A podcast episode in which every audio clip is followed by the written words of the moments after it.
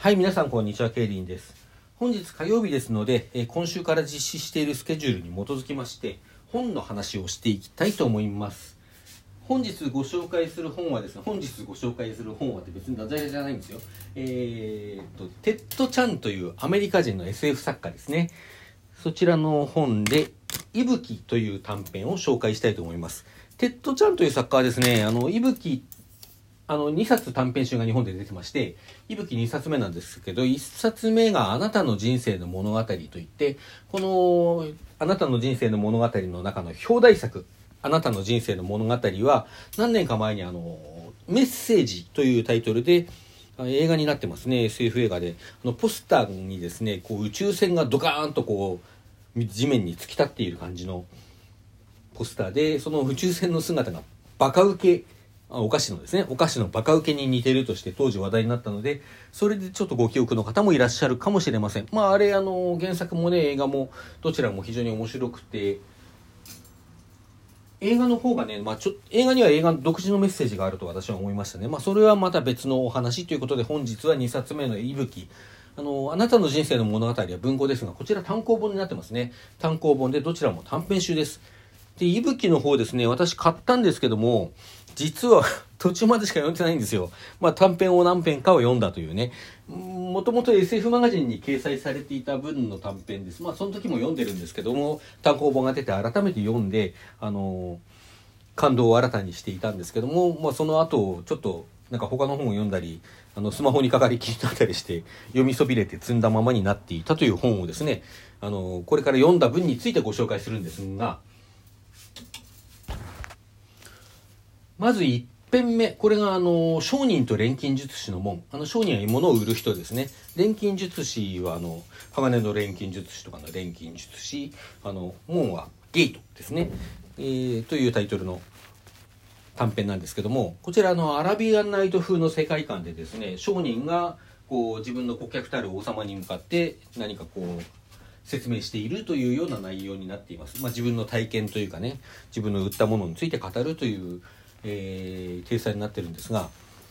あの、その門って出てくる錬金術師の門っていうのがですね、要は時を超える門なんですよ。それでこう自分の未来を見に行ったり、過去を変えようとしたりするっていうね、した人がどういうふうなこう人生をその後送ったかというようなことを商人が語るという形なんですけれども、えーっと、まあ、テッド・チャンの作品は多くがそうなんですけども、まあ、物理学的にこうがっつりこう固められた世界をあのベースにしていましてあの過去を変えると過去を変えられないしすでに見てきた未来もそれは確定した未来であって変えられないんですね。じゃあその変えられない未来やあの変えられない過去に行く意味はあるのかみたいな話がこうテーマになってましてあの非常にこうなんていうんですかね科学的な世界観に基づきつつ非常になんていうかねこう文系的なこう心を刺してくるような作品を書くのがテッド・チャンの特徴なんですね。でまあそのどういうふうに心を刺してくるのかその変えられない未来変えられない過去を見る意味というのは何かあるのかという話はですねあのぜひこう本編の方を読んでいただきたいなと思うところですね。これあの本日他に2編ご紹介いたしますけどそれどちらどれもね割とそういうようなテーマなんですよ。例えば次の2編目、息吹ですね。こちらはね、あの、我々から見たらロボットとしか思えないような、まあ、描写がある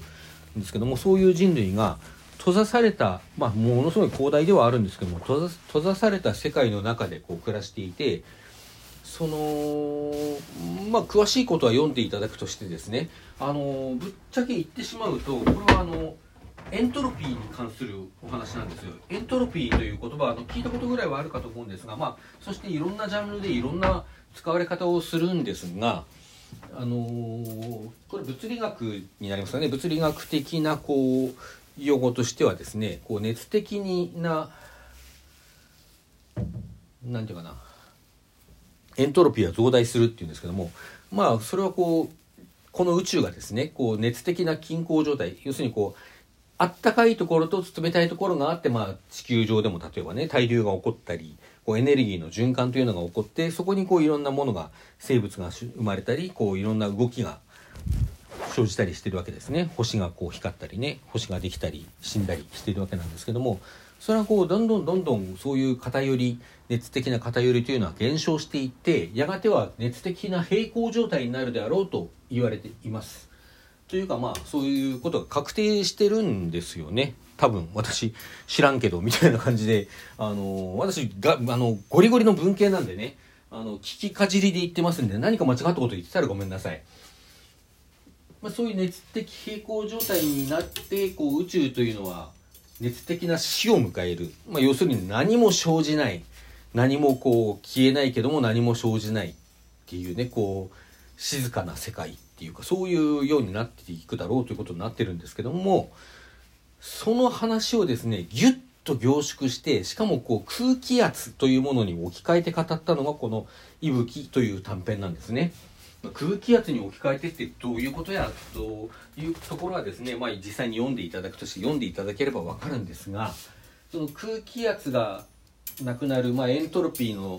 極限状態になって我々は滅びるんだということに気がついている、まあ、人類的な、まあ、我々から見たらロボットのようなあの体をしているんですがそういう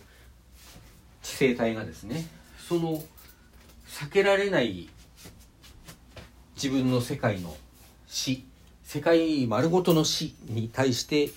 こうどのように向き合っていくかというのがこの「息吹」という短編の、あのー、読みどころというかストーリーになってます。あのその過程もね非常に SF 的にその解き明かしていく過程も SF 的に面白いしそのもう最後のね1ページぐらいをこうなんか不思議な感動があります。な、なんでしょうね、これね。あの、ちょっと読んでいただき、お読みになっていただければわかりますけども、紹介になってねえじゃねえかって話なんですけどね。テッド・チャンね、みんなそういう感じなんですよ。あの、本当に。もうみんなそういう感じなら一編読めばいいじゃないかっていうと、いろいろ細部が違ったりとかね、その都度取り扱っているテーマが違ったりするので、あの、それぞれに読む価値があるわけなんですけども、3編目、これはすごく短い短編で、もうちょっとこう何て言うかなそういう確定された未来というものの怖さを扱っている作品だと思います思いますけども割と結論はね結局結局のところは結論はやっぱり商人と錬金術師の門みたいな結論だったりするんですよね3編目はえっ、ー、とそうそう予期される未来という短編ですねこちらはですねあの小さなこう機械があるんですよボタンがついていて、ランプがついている。まあ、LED かなんかですかね。でね、そのランプはどういうものかっていうと、ボタンを押す一瞬前にランプがつくようになってるんですよ。わかります？かボタンを押したらランプがつくんではなくて、ボタンを押す一瞬前にランプがつくようになってるんです。あの、中にね、こう時間を訴求する、あの、過去に戻るような回路が含まれていて、あのボタンを押す一瞬前につく。あの要するにこう最初のうち遊んでいるとランプがついたらボタンを押すっていうゲームをやっているかのような気持ちになるっていう描写があってね。でそれに逆らおうとするとできないことに気がつく。絶対に押すものかと思ってじーっと、ま、ランプがついても押さないぞと思ってじーっと待っているといつまでもランプがつかないしあの、ま逆にねこうランプがつく前に押してやると思っても必ずこう一瞬前についてしまうっていうね、そういうあの機会なんですよ。で、それにこう向き合っていくうちに人々がこう、どうせ未来なんか決まってるんだって言って無気力になっていったりする人がいるんだけど、うんうんっていうね、話で、まあこの話のこう面白いところは、今言ったところだけであの分かる気が付く方には気が付いていただけると思うんですけどもまあまあそこはねあのあえて言いませんので読んでいただくのが一番いいかなと思います。ごくごく短い短編ですのであの、まあ、立ち読みお試しにね読むにはちょっとちょうどいいかなっていう感じですね。であの続きの作品ここまでしか私読んでなくてあのもう一もう一編ね SF マガジンに掲載された作品はあの雑誌掲載時に読んでるはずなんですけどもちょっとそちらを読み直しすらしていないのであのご紹介はあのやめておきたいと思います。でね、まあ、あの残りの話もどれも面白いに決まってるんですよ。テッド・チャンだから面白いんです。いやこういう言い方もどうなんだろうねとは思うけども、まあ、私は確信しておりますのであのぜひぜひですね単行本なのでねちょっとあのお値段はしますけどもそれほど高いわけでもないのでねあの買って読んでいただければと思うんですね。なんていうかね今これをご紹介しようと思ったのはあのそれぞれの短編を紹介した中で言ったようにですねあの確定された未来だとかあとは因果関係とか自由意志はあるのかとかそういう問題に対して物理学的に割とこう冷たい答えを出すのがテッド・チャンなんですけどもその冷たい答えに対してそれにこう向かってそれがどうしたの？っていうっていう部分があるのもテッド・チャンなんですよ。未来は確かに決まってるだろう。変えられないだろう。だからどうしたっていうね。そういうなんていうかうーんなんていうんですかね。なんか人間賛歌とか言っちゃうとなんか全然違う気がするんですけども。まあそのような言葉でも表現ひょっとしたら表現できるかもしれない何か。あの